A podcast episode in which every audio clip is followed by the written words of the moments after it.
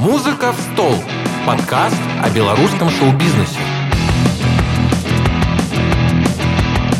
Привет, это подкаст «Музыка в стол» от сообщества Legal Music. Мы продолжаем говорить с деятелями белорусской, а иногда и не только белорусской, музыкальной индустрии, о перипетиях жизни творческих людей, например. Нас можно слушать в подкастах Яндекса, Мэйв, Apple, а также на других стриминговых платформах. Можно также присоединяться к нашему сообществу в Instagram и Telegram, чтобы не пропускать интересные новости и такие, как сегодня, полезные встречи с хорошими людьми. Меня зовут Егор Квартальный, я журналист и музыкант, и, собственно говоря, мы начинаем.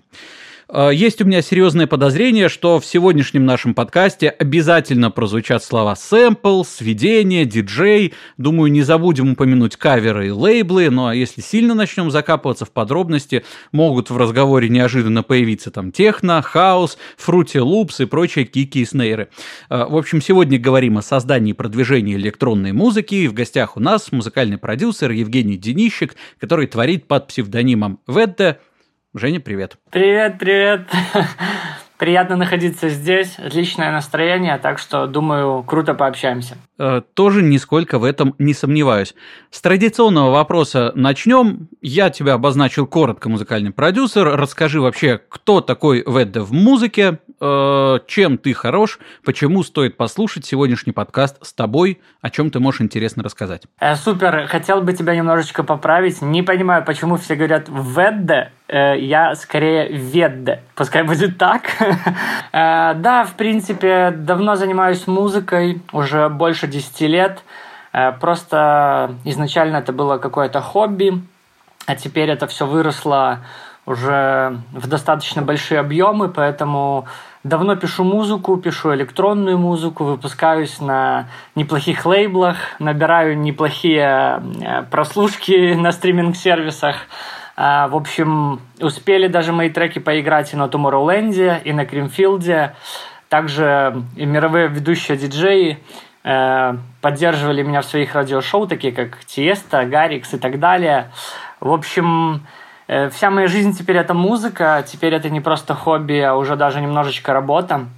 Э, поэтому Надеюсь, что ни, никого ни в коем случае не хочу чему-то учить. Э, в первую очередь я здесь, чтобы просто поделиться своим, своим личным опытом. То есть э, за 10 лет много чего накопилось, поэтому как-то так. Прекрасно. Э, я думаю, что очень многие из тех, кто нас слушает, хотели бы, чтобы было так же. Вот сегодня будем разговаривать о том, как сделать, чтобы так же, ну, собственно говоря, и было.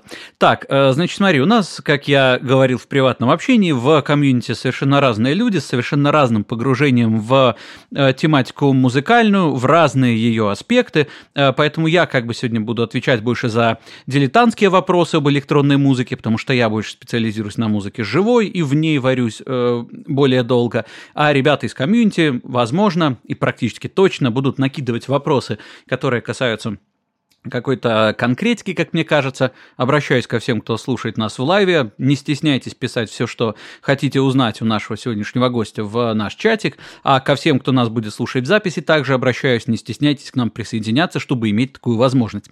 Так вот, давай, значит, с чего? Э, начнем с максимально тупого вопроса. В русскоязычном э, мировосприятии, в русскоязычном комьюнити часто э, при слове «продюсер» сразу возникает мысль, что это какой-то мужик с деньгами, который набирает э, группу, да, и говорит ей, что петь. Значит, давай обозначим, что ты продюсер, в общем, в, э, скажем так, в общем мировом понимании этого слова. Э, чем ты занимаешься э, в именно этих рамках, когда обозначаешь себя как продюсер? А, да, ну, скорее можно добавить э, к продюсеру музыкальный продюсер, тогда будет чуть, чуть более понятно. А, в принципе, я занимаюсь, ну, как сказать, как сказать, чтобы было понятно. То есть, наверное, всем. То есть, условно, от поиска вокалистов э, до, не знаю, до сведения и мастеринга. То есть э, это такая огромная работа, что ну, то есть, как будто вот у тебя ничего нету, а вот есть готовый трек с крутым вокалом, и в нем все сделал я. То есть, э, от нот, идей и так далее, и, ну, до top line а, в конце концов, и также до сведения мастеринга, поэтому как-то за рубежом, наверное, есть э, куча разных профессий, да, то есть инженер по сведению, по мастерингу. У нас же это все принято делать самому, поэтому, наверное, на это люди тратят так много времени, чтобы, ну, хоть что-то начало получаться. Вот, надеюсь, у меня что-то получается. А, хорошо, тогда расскажи, как у тебя что-то начало получаться. Ты говоришь, что вот 10 лет ты в музыке, может, даже немного больше. Последние буквально пару лет это стало основной профессией. Как вообще ты до этого дошел, добрался? А, где набирался опыта и э, к чему в итоге пришел? Э, ну, я думаю, что это как обычно, то есть зарождалось все это на уровне хобби. Просто было прикольно слушать электронную музыку. И это были совершенно разные стили, там, я не знаю, от фиджет хауса какого-то до просто бигрума там и так далее. Ну, в общем, было разное, было много. А когда прикольно слушать электронную музыку, ненароком задумываешься, а почему бы не попробовать.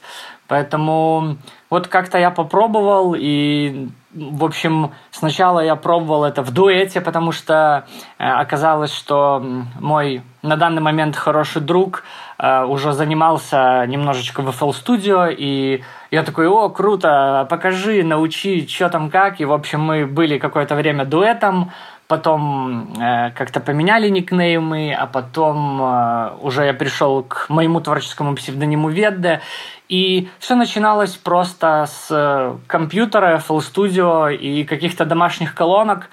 Потихонечку-потихонечку э, начал разбираться, что все-таки нужны какие-то студийные мониторы.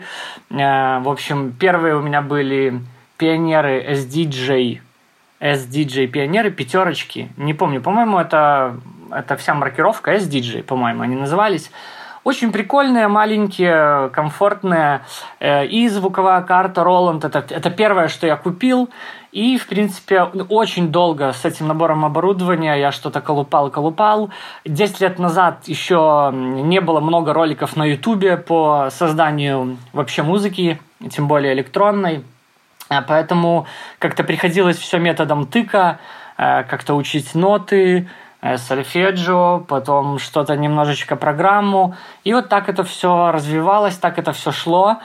А, ну и в конечном итоге э, начало все немножечко улучшаться, то есть пришло какое-то понимание, да, то есть э, как нужно писать, куда смотреть, что делать. А уже сейчас в современном э, мире на Ютубе есть куча роликов и очень крутые знаменитые продюсеры все рассказывают, все показывают, поэтому тут уж дело за тобой, насколько ты Э, трудолюбив, э, вот.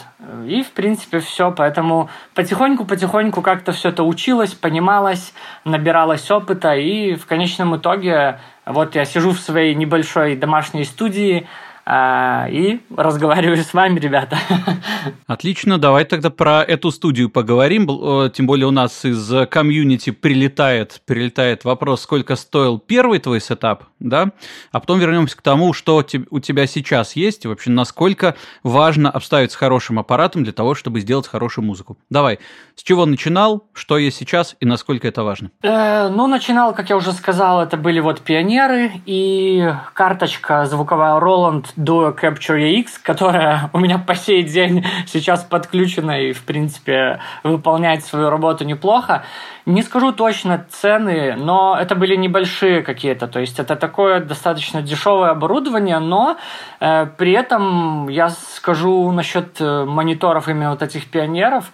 Они были всегда такой темной лошадкой, то есть на уровне с КРК и Ямахами.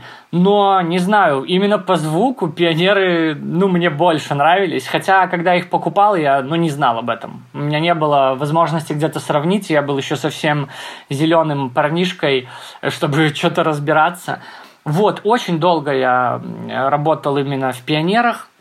Это были пятерочки. Ну, то есть э, на начальном этапе, чтобы что-то начать понимать, э, чтобы что-то начать слышать, то есть достаточно недорогого оборудования, но скажу сразу, что, наверное, если бы я заново начинал э, заниматься музыкой и ничего не знал, скорее всего, я бы теперь купил э, Синхай, э, наушнички, наушнички, смотрю на них, они синхайзеры, и вот поэтому чуть-чуть оговорился, потому что все-таки для студийных мониторов нужна хорошо подготовленная акустическая комната, а, потому что просто так поставить в комнате, ну, это не совсем правильно, будет э, много, э, много мешанины, много эхо, отражений и так далее. Поэтому, наверное, первоначальный этап – это просто звуковая карта и наушники. Ну и желательно, конечно, неплохой э, компьютер, э, потому что без него будут э, дела плохи в FL Studio или в любой другой DAW. А на данный момент у меня из мониторов Adam и A7X уже немножечко посерьезнее, немножечко побольше баска, ленточные твиттера, в общем, кайф. И они стоят на стоечках, стоечки из акустик, плюс подготовлена э, акустическая комната, то есть э, я делал все сам, в принципе, то есть у меня несколько э, экранов звукоизоляционных, один на потолке, тут много по бокам, басовая ловушечка, все сам. Э, все посмотрел, как я уже говорил, что все есть в интернете, наверное, и просто можно все посмотреть и самому все сделать. Ну, естественно, со временем у меня уже появился и хороший компьютер, также и неплохие наушники, это Sennheiser HD650, очень мне нравится, прям кайф, э, иногда свожу в них, э, на мониках просто проверяю, иногда наоборот, ну, в общем, как, как пойдет. Ну и как-то так. Как-то вот так мой выглядит сетап, поэтому сейчас уже работать прям по кайфу. Ага, а у тебя появилась э, хорошая техника до или после того, как ты начал делать треки на сотни тысяч прослушиваний? Ну, или если переформулировать этот вопрос, можно ли на простом каком-то оборудовании сделать трек, который станет хитом и будет приносить тебе деньги и кормить тебя? А, я скажу, что все вот это подороже оборудование появилось уже после, после того, как у меня были уже неплохие треки с хорошими прослушиваниями и так далее. Поэтому сто процентов можно. Просто нужно тестить, нужно скидывать друзьям, нужно послушать там с телефона в машине. Ну, я думаю, что все это знают, поэтому э, главная идея, главное все хорошо сделать. Есть куча анализаторов, да, где ты можешь уже что-то подсматривать, даже если ты не особо это слышишь. Поэтому сто процентов можно просто на плюс-минус каком-то дешевеньком, но неплохом оборудовании уже делать достаточно хорошую музыку.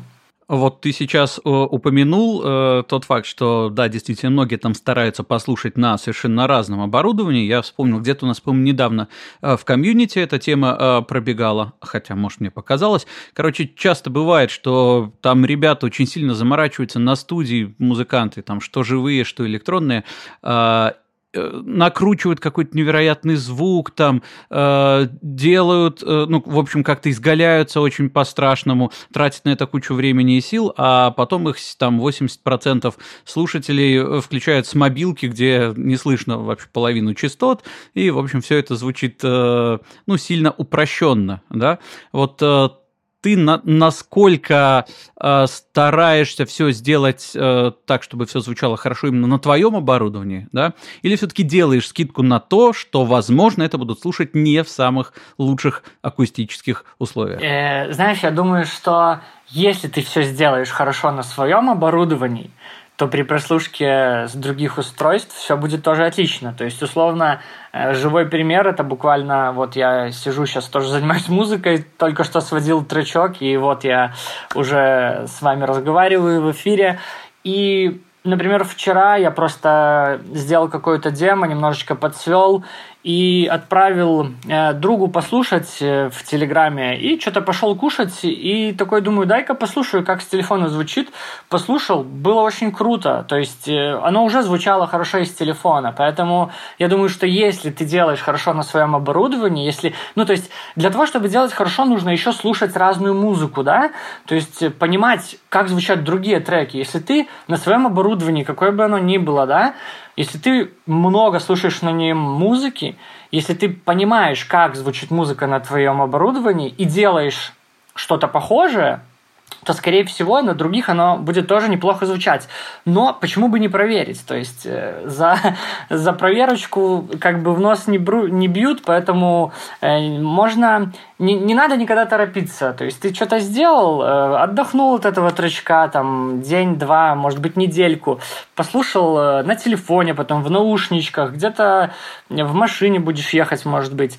Ну и, может быть, ты какие-то нюансы заметишь. Но в целом повторюсь, что если ты сделаешь хорошо на своей оборудке, то я думаю, что везде это будет звучать хорошо. Угу. Отлично. Хорошо, вот ты упомянул, что важно слушать э, другую музыку, да, чтобы, ну, чужую музыку, чтобы понимать вообще, в какую сторону двигаться.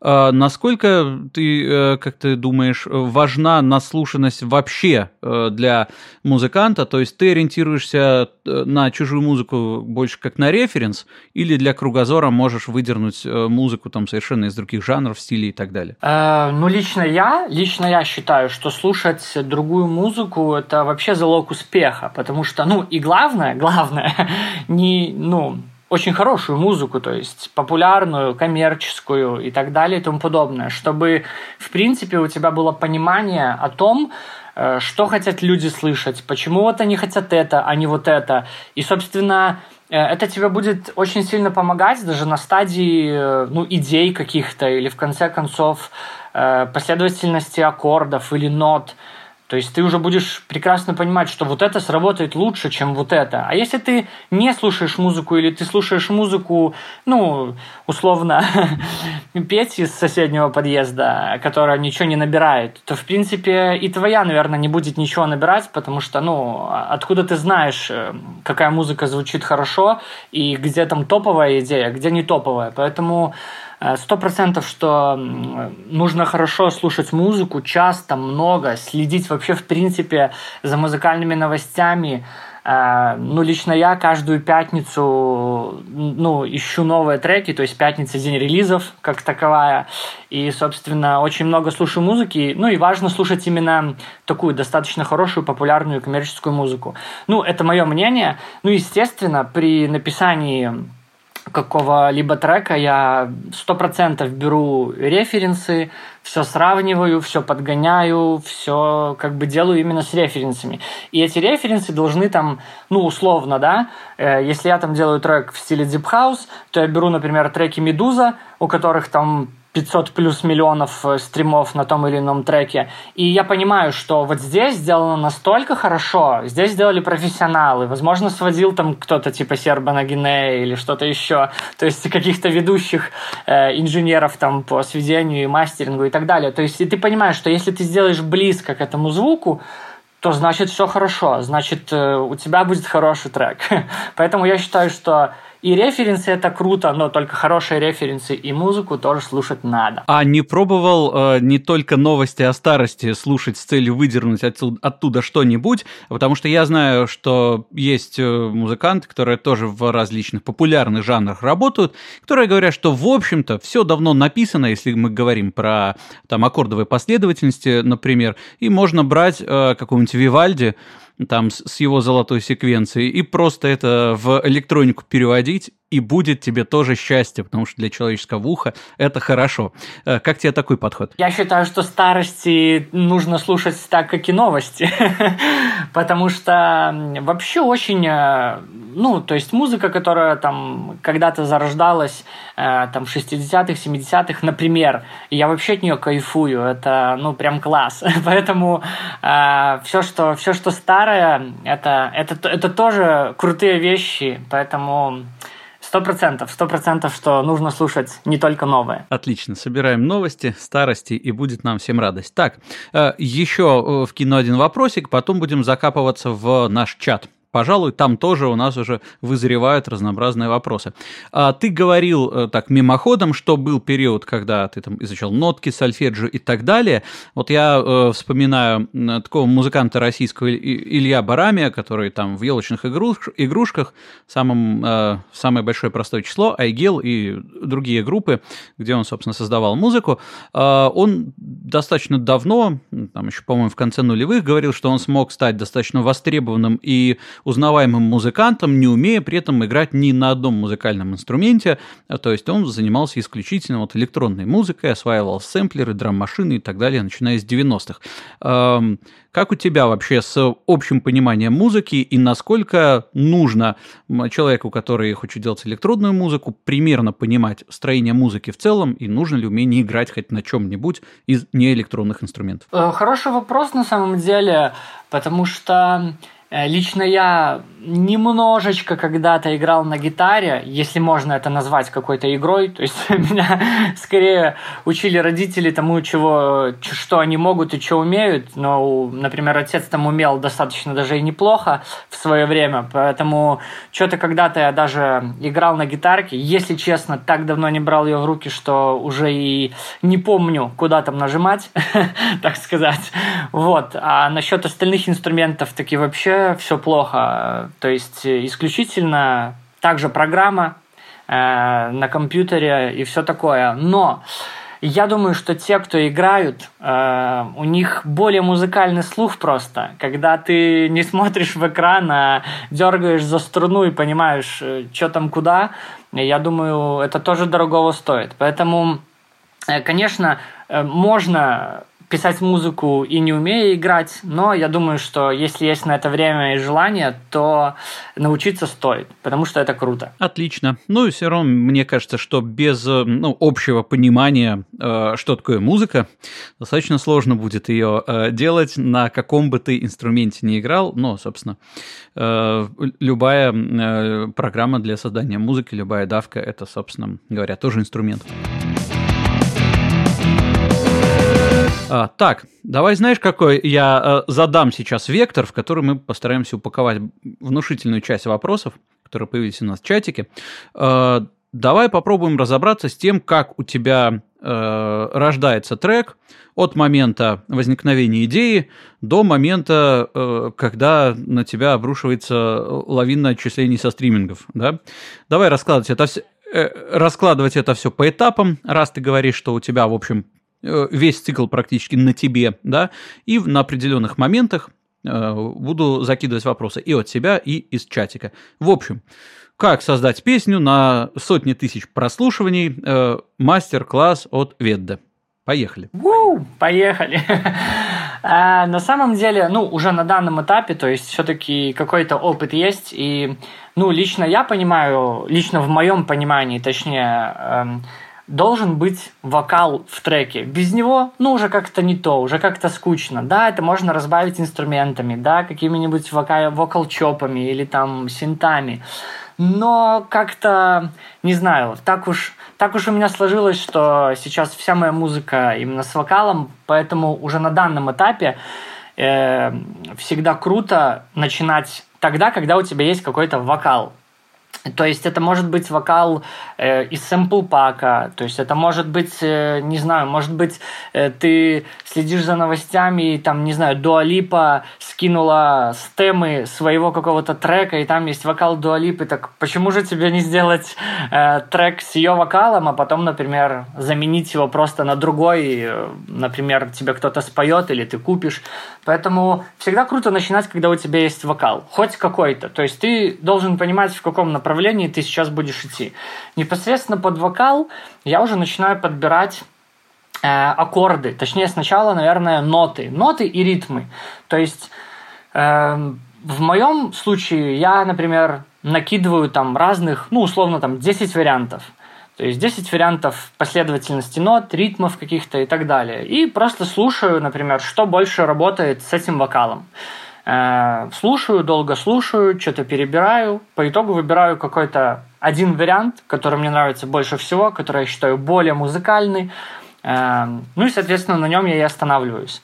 А дальше, как я уже сказал, нужно просто слушать много музыки, и брать какие-то уже непосредственно референсы, то есть э, любой, я думаю, продюсер или музыкант, он понимает, что на данный момент он работает в каком-то вот таком стиле или жанре, да, то есть в моем случае это электроника, то есть это больше какой-то хаус, deep house, может быть немножко progressive. Ну, в общем, все, что связано с хаус, культурой, все вот это я туда. Соответственно, э, берешь отличные референсы, слушаешь, что как, почему так, а не, а не по-другому, и начинаешь что-то приблизительно э, делать, ну, естественно, уже как тебе нравится, но э, все время обращая внимание на референсы. Ну, то есть это в моем случае. Э, также у меня всегда открыта куча анализаторов. Э, я смотрю сразу э, как, например, в референсе, что играет по стерео, как, что в моно, что на каких частотах, по какой, на какой громкости, почему вот так, а не вот так, каким там фильтром все закрывается и так далее, и так далее. То есть куча мелких деталей, это все смотрится на анализаторах. Уже реально их есть огромное количество, поэтому э, у каждого, наверное, свои какие-то любимые, но вот так вот начинается создание какого-то моего трека. Можно я ворвусь сейчас, э, да, чтобы э, немножко разбавить твой монолог вопросами из нашего чата, пока они не утратили актуальность. Потому что вот ты говорил про вокалистов, и, в общем, вопрос от голоса комьюнити, также известного как Илья. Сложно ли находить вокалистов в треке, раз ты говоришь, что это вот ядро, от которого ты пляшешь. Вот ты сказал э, один из вариантов, да, то, что находишь, возможно, какие-то там сэмплированные вещи, примеры и так далее. Э, как вообще еще с вокалистами работаешь? Есть ли какие-то у тебя там, возможно, уже люди на примете, к которым ты всегда готов обратиться? В общем, про вокалистов еще пару слов. Про вокалистов, да, конечно, не вопрос. Если честно, это очень сложный, э, сложная тема. Не знаю, почему уж э, с вокалистами лично мне работается всегда сложно, всегда что-то не так, всегда не так, как ты хочешь. Вокалист может не понимать, что сделать, может понимать. Ну да ладно. В общем, э, для начала скажу, что самый легкий, наверное, способ на данный момент э, найти какой-то вокал – это все-таки сэмпл-паки. Это, например, та же площадка Splice, где ты заходишь, и есть куча-куча сэмпл-паков с офигенно крутыми вокалами. Э, я, кстати, один из таких сэмпл-паков делал, он тоже с вокалом, с крутым. Эм, минус в этом, что, ну, как бы с этим вокалом могут быть еще десятки треков, помимо твоего. Но плюс это супер дешево, а ты можешь э, вообще его, в принципе, не купить, а где-нибудь найти, не знаю, у друга. Может быть, он купил, а может быть, его и слили куда-то бесплатно. Поэтому если у кого-то, например, проблемы с финансами на закуп вокала, то ну, это самый легкий и правильный способ, наверное, начать им искать именно там. Эм, то есть это какие-то площадки типа Splice, типа э, Loopmasters, в общем, что-то такое. Там есть отличные вокалы, это сто процентов, это проверено лично мной, поэтому э, это, это хороший вариант. Второй вариант – это находить каких-то людей, возможно, в своем окружении, в своем городе, э, общаться. То есть у меня, например, есть э, трек, э, кавер на Ace of Base Beautiful Life с Никитой, он же Микита, э, наверное, кто-то его знает. Эм, вот, э, в принципе, поработали вместе с ним, была возможность э, встретиться, поговорить, э, что-то позаписывать, порепетировать и так далее. То есть тоже как вариант. Ну и уже, естественно, наверное, самый наилучший вариант. Ну, еще как варик, еще как один неплохой вариант. То есть можно, как я говорил, искать какие-то стемы. Тоже есть куча сайтов, куча сервисов, можно в Гугле все посмотреть, где, в принципе, выкладывают Эм, ну, стемы из проектов на ремиксы, в том числе там есть вокалы. И можно, как я уже говорил, просто начать делать трек с каким-то чужим вокалом, э, то есть сделать трек, все свести офигенно, а потом просто убрать этот вокал, ну и уже думать э, о каком-то другом. То есть, опять же, либо в своем городе найти вокалиста, либо со сплайса где-то взять вокальчик, ну, либо, если позволяют финансы, то непосредственно э, искать вокалиста где-то уже с конкретным тембром и с конкретным э, крутым, например, бэкграундом.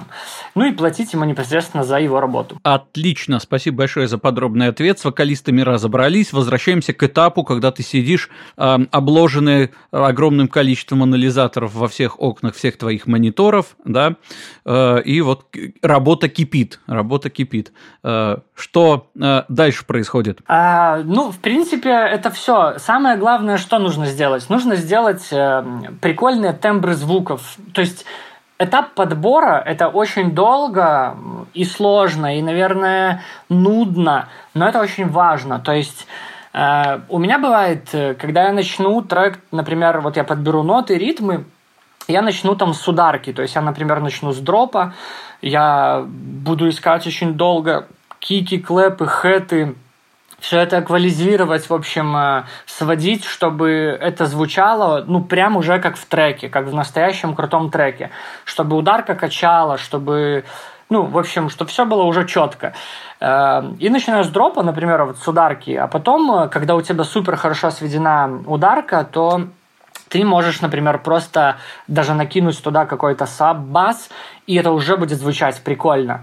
Э, бывает так делаю, бывает наоборот, если есть вокал, начинаю с брейкдауна, то есть э, какие-то гармонии, прикольные звучки, что-то атмосферное на фоне. В общем, это именно подбор инструментов и крутых тембров, уникальных тембров. То есть ты должен понимать, э, на каких частотах какой инструмент лучше звучит и так далее. Э, по крайней мере, если ты не особо понимаешь, и у тебя уже замылился слух, то на то есть референсы. То есть ты можешь просто подсмотреть и подумать, ага, у меня кик не так звучит, у него вот тело хорошее, а атака не такая значит, нужно поискать атаку, ну и так далее, и так далее. То есть вариантов развития событий, что происходит дальше, их много, но э, в основе лежит именно подбор. Когда ты все хорошо подберешь, тогда, в принципе, и сводить будет это все намного легче. Э, хорошо, э, будем двигаться дальше. Вот у нас по дальнейшей жизни трека также очень много вопросов. Все-таки ты у нас человек, у которого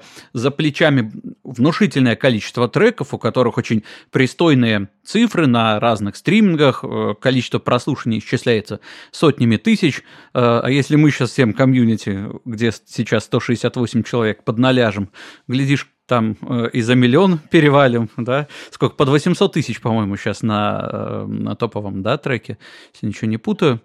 Вот, хорошо, ребята, все в бой. Так вот, ну смотри, вот есть у тебя на руках трек, который, как тебе кажется, бомба, пушка, значит, будет уничтожать Spotify, выжигать там все э, просто за собой напалмом. Что делать дальше с этим? Вот, например, Олег спрашивает, выпускаться на электронных лейблах или самому? Да, могу на своем опыте, потому что выпускал и сам, и выпускал и на лейблах, и скажу, что а, как бы и тот, и тот вариант хорош, но все-таки лучше это лейбл. Ну, главное, чтобы хороший лейбл. Расскажу про некоторые нюансы, с которыми я столкнулся. Когда-то я выпускал треки сам. А, например, через дистрибьютора такого, как TuneCore.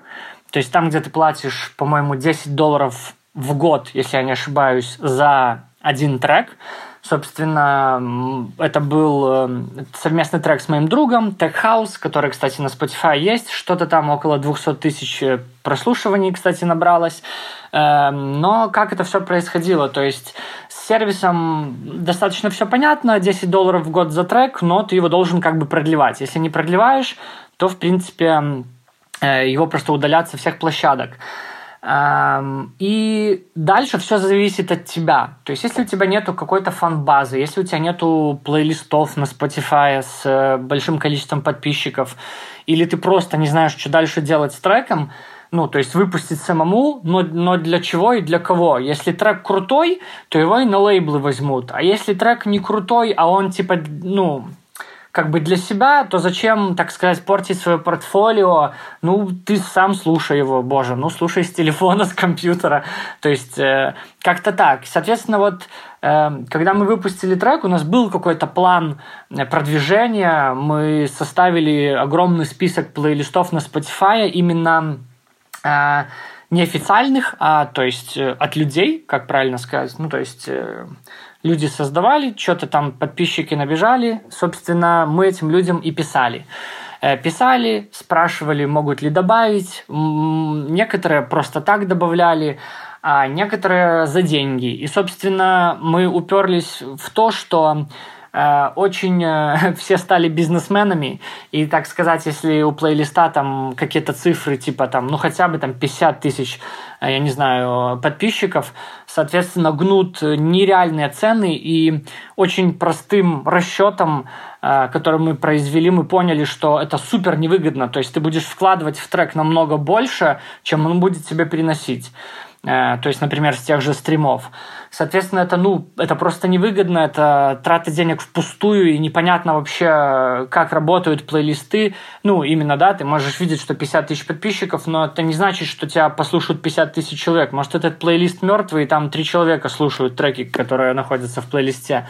Соответственно, это все очень сложно. Плюс ты обложку сам делаешь. Ну, в общем, как ты будешь продвигать свой трек, зависит только от тебя и, и ни от кого больше. То есть не на кого рассчитывать. Был еще у меня вариант... Ну, естественно, все э, роялти, все 100% приходят тебе. То есть приходят именно на счет, можно их нормально вывести, по крайней мере, когда э, я это делал, то все было очень просто.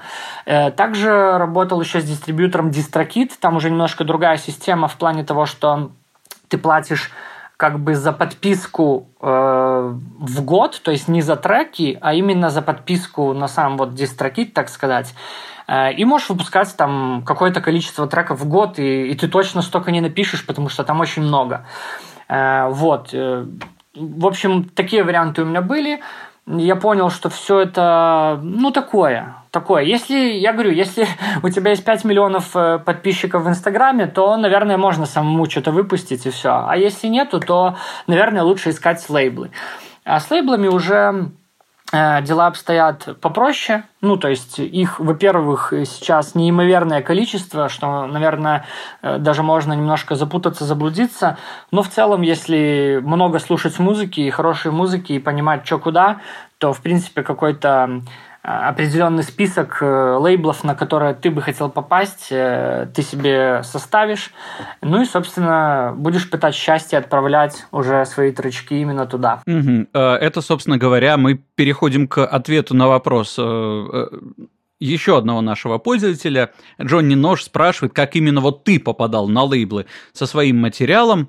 Э, просто массовая рассылка туда, куда тебе хотелось бы попасть, или есть еще какие-то способы, э, какие-нибудь там подводные камни, какие-нибудь секреты и так далее и тому подобное? А, да, на самом деле очень сложно просто найти нужную почту, например, или конкретно ANDR менеджера, да, который отслушивает треки того или иного лейбла. А, вот. Но как-то со временем это получалось сделать. То есть, если ты очень настойчив, то где-то ты там в Гугле, может быть, у кого-то на Фейсбуке или в Твиттере, ну, где-то ты что-то найдешь. Поэтому, на самом деле, у меня все было просто. То есть, я вот так вот искал э, почты именно тех лейблов, на которые я, бы, я хотел попасть, и, собственно, отправлял туда треки. У меня, кстати, к этому хотелось бы так немножечко дополнить. Может быть, кому-то было интересно бы послушать, посмотреть. У меня есть свой YouTube-канал. Эм, я что-то вот завел, но не знаю, буду ли продолжать, потому что уж очень много он времени отнимал, а музыку за меня никто не напишет, поэтому я все-таки в первую очередь э, музыкальный продюсер, так сказать, а не какой-нибудь YouTube-блогер. Поэтому там я, кстати, именно об этом вопросе очень хорошо и прям все разложил, то есть вплоть до того, куда нужно загружать трек, а загружать, например, нужно на SoundCloud в приватной ссылке с открытой скачкой, ну, для отправления на лейбл, и собственно, какой даже текст писать я тоже написал, потому что э, иногда, ну, то есть лично я сам попадался в просак иногда даже с тем, что писать, и как правильно, и когда лучше отправлять. А отправлять, например, лучше в понедельник, когда все идут на работу. ну, то есть, какие-то вот такие вещи, нюансы мелкие там все есть. Поэтому просто, кому интересно, заходите, смотрите. Там я рассказываю тоже очень много. А так, в принципе, это просто ищешь почту и отправляешь. А какой выхлоп примерно с этого всего? Сколько раз нужно написать на почты, э, чтобы дождаться хоть какого-то ответа, а еще лучше положительного? На самом деле это супер трудный вопрос, и даже не знаю, как на него ответить, потому что э, вообще ну, то есть ты можешь написать, и сразу менеджер прочитает твое сообщение. Он может послушать твой трек и подумать, ну вот, ну какой-то нормальный трючок, но вроде не берем. А возможно, у него просто плохое настроение, и, возможно, в следующий раз он послушает и скажет, блин, офигенный трек. То есть тут и человеческий фактор. Но на самом деле, э, лично уже на данный момент, по моему опыту, нужно, например, отправить на какой-то лейбл вот свой трек.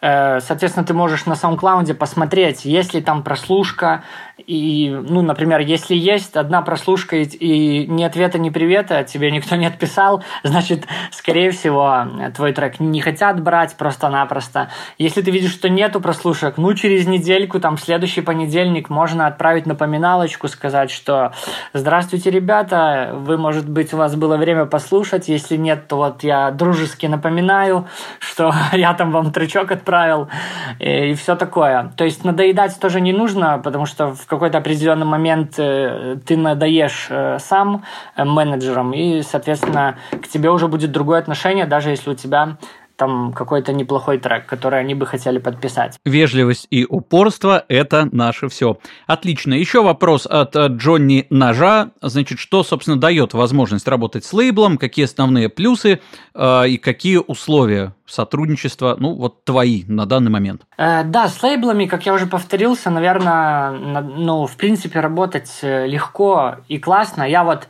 именно с точки зрения электронной музыки говорю, то есть за тебя лейбл делает, в принципе, все. То есть у меня, например, э, нету какой-то большой фан-базы, да, э, я вот сижу дома и делаю музыку, у меня э, нету времени и желания плясать на камеру в Инстаграме, чтобы на меня подписывались люди. А, поэтому лейбл за тебя делает делают очень многое в принципе. То есть на данном этапе, э, например, мне хотят подписать трек, я подписываю, и все. В принципе, лейбл делает все. Он делает рассылку по диджеям, то есть какой-то промо. Э, он делает э, для тебя обложку, какие-то видосики там в Инстаграм э, или, не знаю, ну, в любые соцсети э, вместе с обложкой, ну и какими-то вещами. То есть постит везде, естественно, в своих соцсетях. Отмечает тебя, что вот у нас такой-то, такой-то трек. Естественно, они занимаются дистрибьюцией, то есть э, они уже выкладывают э, там на все площадки и так далее и тому подобное. Естественно, они платят себе э, роялти, да, то есть там, ну, в зависимости от контракта, первая выплата там может быть, например, через три месяца, либо через полгода и так далее, и так далее. Сейчас лейблы – это нормальная тема, не нужно этого бояться, можно смело подписывать. Естественно, э, до того, как подписать что-то и где-то, нужно все хорошо почитать, вообще посмотреть, что за лейбл, как набирают другие треки, кто там выпускался. Ну, в общем, доверяй, но проверяй, как говорится. А насчет процентов, ну, это опять же, как какой лейбл. То есть в самых лучших случаях, ну, крупные лейблы это 50 на 50. Это, ну, это прям супер вау. А, ну, в самых худших, наверное, это 70 на 30 не в твою пользу. Хотя у меня э, был тречок, наверное, который я подписал 70 на 30, наоборот, в мою пользу. Ну, то есть это вот как-то так, но в основном сейчас все работают где-то типа 60 на 40 в пользу лейбла. Ну, что-то такое. Угу. Еще вопросы из комьюнити. Э, работаешь ли ты с юристом? Все-таки заключение договоров, контрактов и так далее штука достаточно э, важная и не самая простая. В твоем случае справляешься сам или к услугам профессионала все-таки прибегаешь? Э, нет, на самом деле просто нужно трезво оценивать э, свое творчество. Я понимаю, что вся та музыка, которую, например, на данный момент выпустил, она, безусловно, неплохая, она, безусловно, вот там что-то набирает, но это, так сказать, не хитки там на 500 миллионов, например, как от Дуалипы или Келвина Харриса, да. Соответственно, э, это не такие большие деньги, ну, то есть моя музыка именно вот со стримов приносит пока что не такие большие деньги, что, что нужно нанимать юриста, чтобы разобраться в контракте, в договоре, да. То есть достаточно просто его почитать самому, понять, что куда, что ты можешь сделать, что нет. Ну, а как правило, то есть э, на таких лейблах, на которых я выпускаюсь, это у них просто один и тот же контракт для всех. Это не долгосрочный контракт, это просто контракт на трек, где указано, что что ты можешь сделать с этим треком, что не можешь. Ну, там, например, не можешь его там продавать там без ведома и так далее. Ну, условно, да.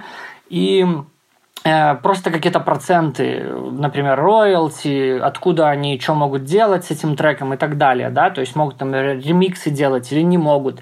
Ну, в общем, это такие какие-то ну, нюансы, то есть в них, в принципе, можно самому разобраться, а если сам не можешь разобраться, то, э, ну, так как я, например, давно пишу музыку, то я могу спросить у каких-то своих товарищей, которые также давно пишут музыку, возможно, они выпускались на этом лейбле, поговорить с ними. Ну, то есть как-то так, это пока что недолгосрочные контракты, это контракты именно на один трек, ну и, собственно, тут можно самому разбираться смело. Угу. В общем, слушаем отзывы и ориентируемся на них, если контракт стандартный. Отметим себе э, в э, блокнотик наш.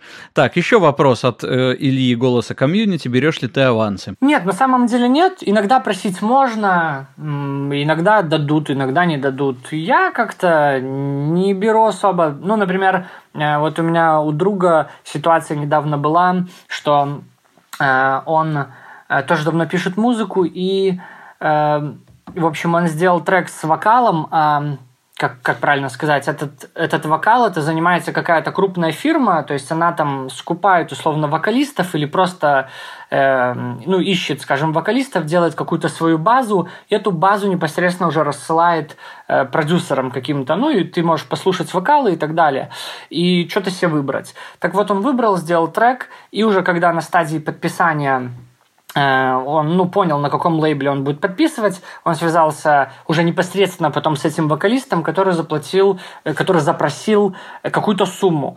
Ну и он уже непосредственно сказал эту сумму лейблу, и лейбл такой говорит, окей, не вопрос, мы заплатим. Ну, естественно, этот лейбл потом э, снимет, ну, то есть это условно как аванс, вот только за вокал. Э, у меня такого не было, я обычно работаю, просто подписываю трек и жду роялти, как-то так. Самая надежная э, схема, которая не подведет ни в каком случае. А, хорошо, раз уж мы дошли до момента, э, когда треки релизятся и так далее, э, вопрос от Олега. Расскажи, пожалуйста, о релизных циклах для электронных музыкантов как ты, по крайней мере, это делаешь, что выпускать синглы, эпихи, альбомы, ремиксы, какая периодичность выхода должна быть материала и так далее и тому подобное. Ой, отличный вопрос. Наверное, э, уже о релизном плане нужно думать, когда ты суперпрофессионал и у тебя есть команда, потому что, ну, лично в моем понимании на данном этапе очень тяжело выстроить себе какую-то релизную сетку, потому что очень тяжело, во-первых, найти вокалиста. То есть ты не знаешь, когда у тебя будет следующий трек. А даже если ты нашел, вдруг этот вокалист плохо спел, или, или он э, задержался просто, или заболел, или что-то случилось, это все типа будет всегда оттягиваться. Поэтому ну, супер сложно выстроить уже какой-то релизный план, ну, лично мне. Может быть, кому-то легко, кто клепает треки за день, э, но это не в моем случае, это точно. Поэтому круто, наверное, когда у тебя есть такая возможность, и, наверное, было бы офигенно делать что-то типа трек там, точнее, выпускать, типа трек в полтора месяца, например. Э, это было бы, ну, прям очень хорошо. Э, но, опять же, тут, тут с какой стороны посмотреть, то есть, э, естественно, лучше выпустить два трека в год, но которые там по 100 миллионов, да, соберут, чем 12 э, треков, но которые соберут по 100 тысяч. Соответственно, тут уж решать каждому, поэтому главное, главное, чтобы эти треки были непроходные. А насчет ремиксов и эпих, ну, это уж сам смотри, если есть какая-то история, типа там, вот эти три трека подходят куда-то там под одну эпиху, ну почему бы не выпустить EP, почему, зачем их выпускать там как синглы?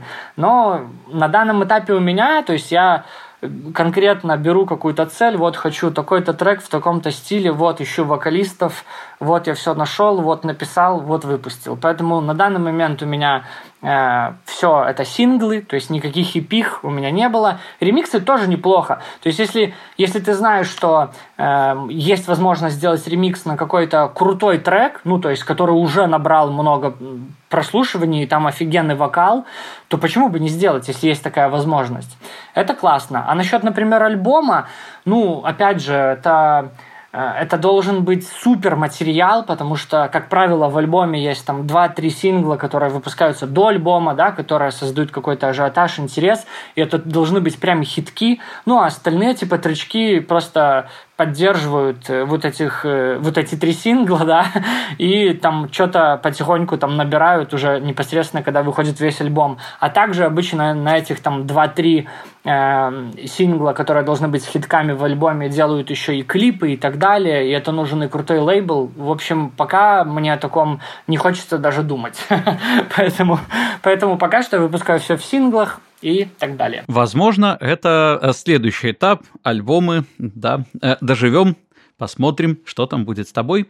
Будем, будем надеяться. Так, э, еще один вопрос от Ильи. Вот ты сказал, что у тебя команды нет. Нужна команда, ты говоришь, для того, чтобы там на более какие-то масштабные выходить объемы. В общем, Илья спрашивает, кто должен быть в команде, на твой взгляд? Ну, на самом деле, какая-никакая, но команда у меня есть в лице моей девушки. То есть, например, она занимается сейчас моими соци- социальными сетями, что-то пытается там Инстаграм э, хоть с каким-то образом развивать. Э, вот. Ну и также я в последнее время пишу со своим другом, и у нас, так сказать, внегласный дуэт. То есть все треки последние у меня с ним, и все будущие пока тоже планируются с ним, потому что одна голова хорошо, а две еще лучше, как говорится. Э, вот. Поэтому в команде я даже не знаю, ну точно, э, точно кто будет следить за твоими социальными сетями, да, то есть э, точно кто-то, кто будет, ну если мы уже рассматриваем какие-то серьезные большие объемы, да, то это, ну хотя бы несколько человек. Так трудно э, назвать э, правильные функции, которые должны выполнять эти люди, да, то есть, э, не знаю, типа твой менеджер, э, твой вот человек, который будет заниматься соцсетями, возможно, кто будет искать вокалистов и так далее и тому подобное. Ну, вообще, то есть я, насколько я знаю, что у крутых ребят, типа там Мартина Гаррикса, ну, там просто огромные команды, там не счесть сколько людей в них. Поэтому тут уж, э, может быть, ты научишь одного человека, да, который у тебя будет в команде, который будет делать все, а ты будешь только писать музыку. Тут как пойдет.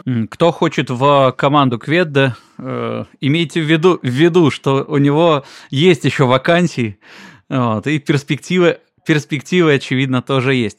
Э, так, э, не так много времени, а вопросов еще хватает, даже не знаю, за что э, схватиться.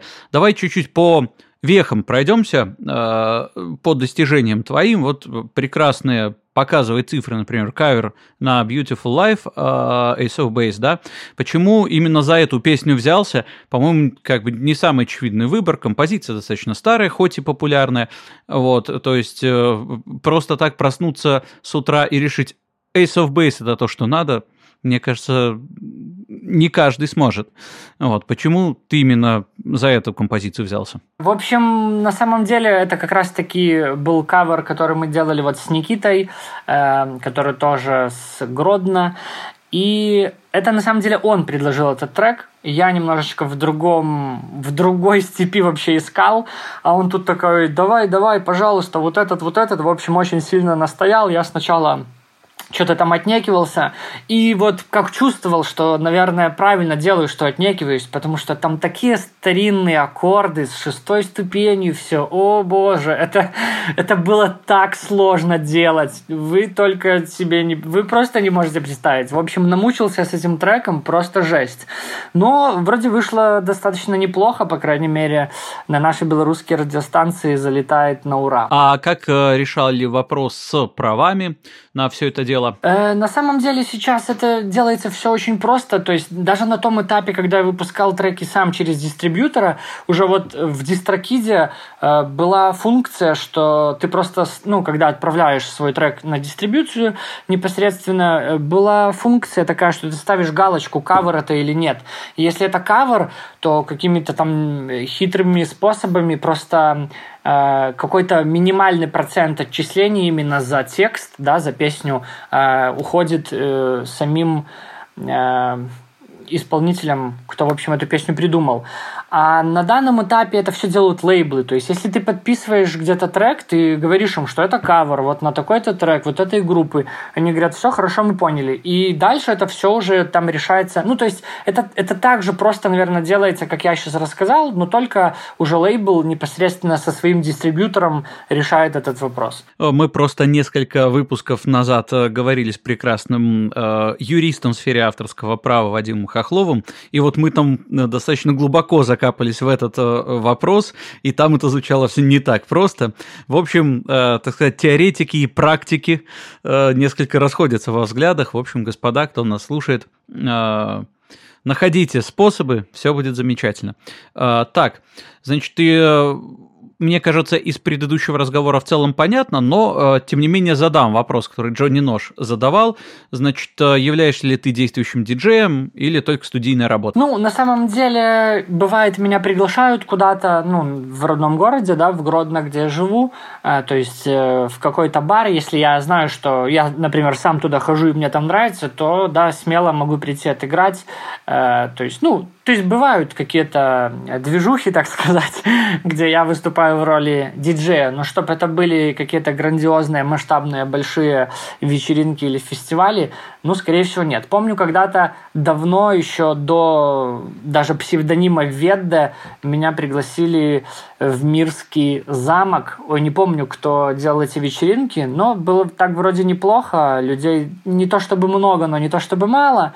В общем, как-то так. Поэтому я надеюсь, что мои хитки еще впереди, и приглашение на крупные фестивали тоже. Раскачаешь. А, еще один вопрос от Джонни. Обкатывал ли ты материал в клубах перед людьми, прежде чем выпускать? Нет, нет. Э, это точно нет. Ну, то есть, бывает, например, меня куда-то пригласят, и я там приду все настраивать, и вспомню, что О, у меня же демка тут есть, которую я вот сейчас делаю, и я могу там такой, типа, послушать. Но чтобы уже готовый материал, который я еще не отправил отправил там на лейблы, вот так вот где-то тестить, ну нет, такого не было. Угу, хорошо. Э, ну, соответственно, э, давай такой еще вопрос задам. Понятно, что раз ты такой диджей скорее ситуативный, понятно, что там такое э, масштабные заработки на вечеринках или новогоднее лапство, как у кавербендов, это не те способы монетизации, которые тебе близки.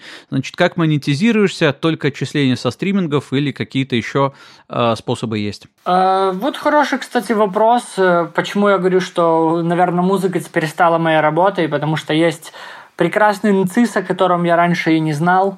А вот потом узнал и понял, что ого, э, можно и оттуда получать какие-то выплаты.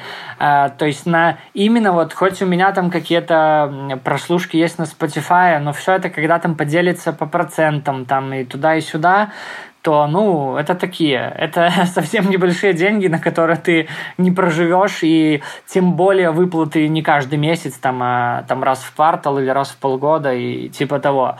Поэтому, э, да, если у тебя там по 50 лямов стримов, то, ну, это сто процентов, что можно с них жить и не тужить. А на данном этапе именно стриминг и продажи треков это такое. Это приятный бонус, э, типа, приходят, я такой, о, прикольно, какая-то денежка появилась, да.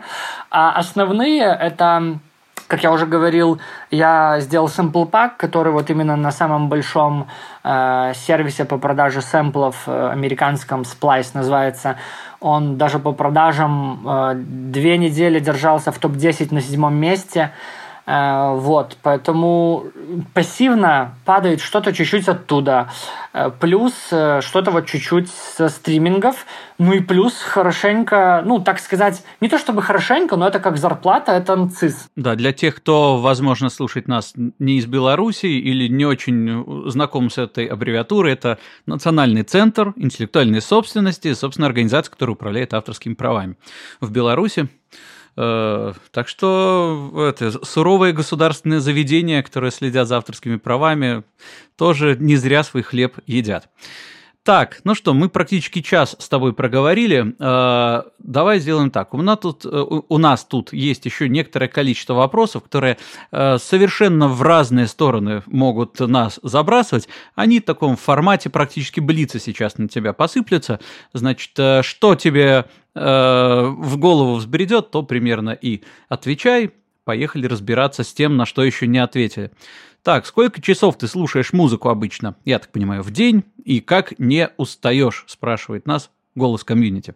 Это невозможно, круглосуточно, если можно так сказать, с самого утра и до самого вечера, это точно а не устаешь, если в плане написания, то, естественно, устаю. То есть слух там пару часов примерно не мылится, потом помогают анализаторы и так далее. А именно музычку, ну, я слушаю всегда с кайфом.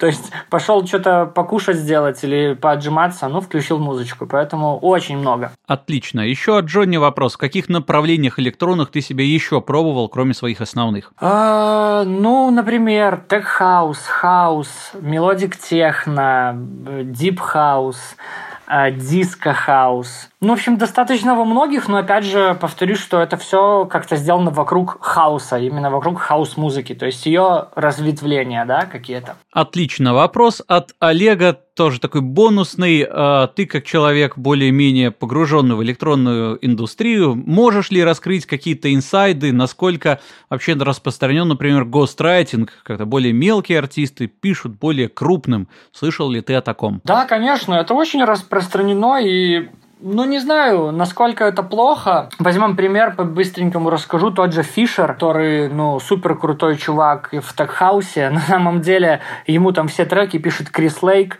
а Фишер выступает в роли такого типа блогера, такого шутника, приколиста, и, собственно, делает имя на этом и делает на этом большие деньги. Поэтому, если это выгодно, например, обоим, то почему бы и нет?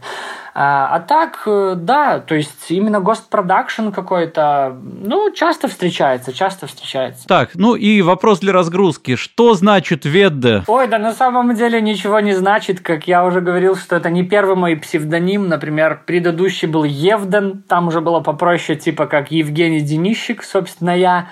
А, а тут э, просто я понял, что уже мой уровень на тот момент стал чуть выше. Я такой подумал, блин, у Евдена были иногда вообще такие себе трючки, надо что-то придумать. Собственно, как-то придумалось Ведда. Выглядит неплохо. Ну, то есть, звучит неплохо, выглядит неплохо. Что еще нужно? Смысла как такового в этом нет. Вот, так. Ну и традицион, традиционный вопрос, как не потерять в себе силы, энергию, любовь к музыке в наши непростые времена? Ох, ничего себе. Даже не знаю, как ответить. Э, ну, просто верить в то, что ты делаешь, наверное, потому что музыка же, она прекрасная, какая бы она ни была. А, то есть она тебе дает э, какие-то эмоции, а эмоции очень дорого стоят. Не то, что в наше, в наше время, а в принципе. Поэтому просто верить в себя, верить в то, что ты делаешь, и наслаждаться хорошей музыкой. Этим, я очень надеюсь, будем всем нашим сообществом и заниматься, верить в себя и наслаждаться хорошей музыкой. Спасибо большое, Женя. Было очень приятно поговорить с тобой. Э, я надеюсь, что огромное количество полезной информации, а не только приятной, наши слушатели все подчерпнули из сегодняшнего разговора. Супер, спасибо огромное. Мне тоже было очень приятно. Классные вопросы, крутая атмосфера. Всем спасибо. Будем слушать хорошую музыку.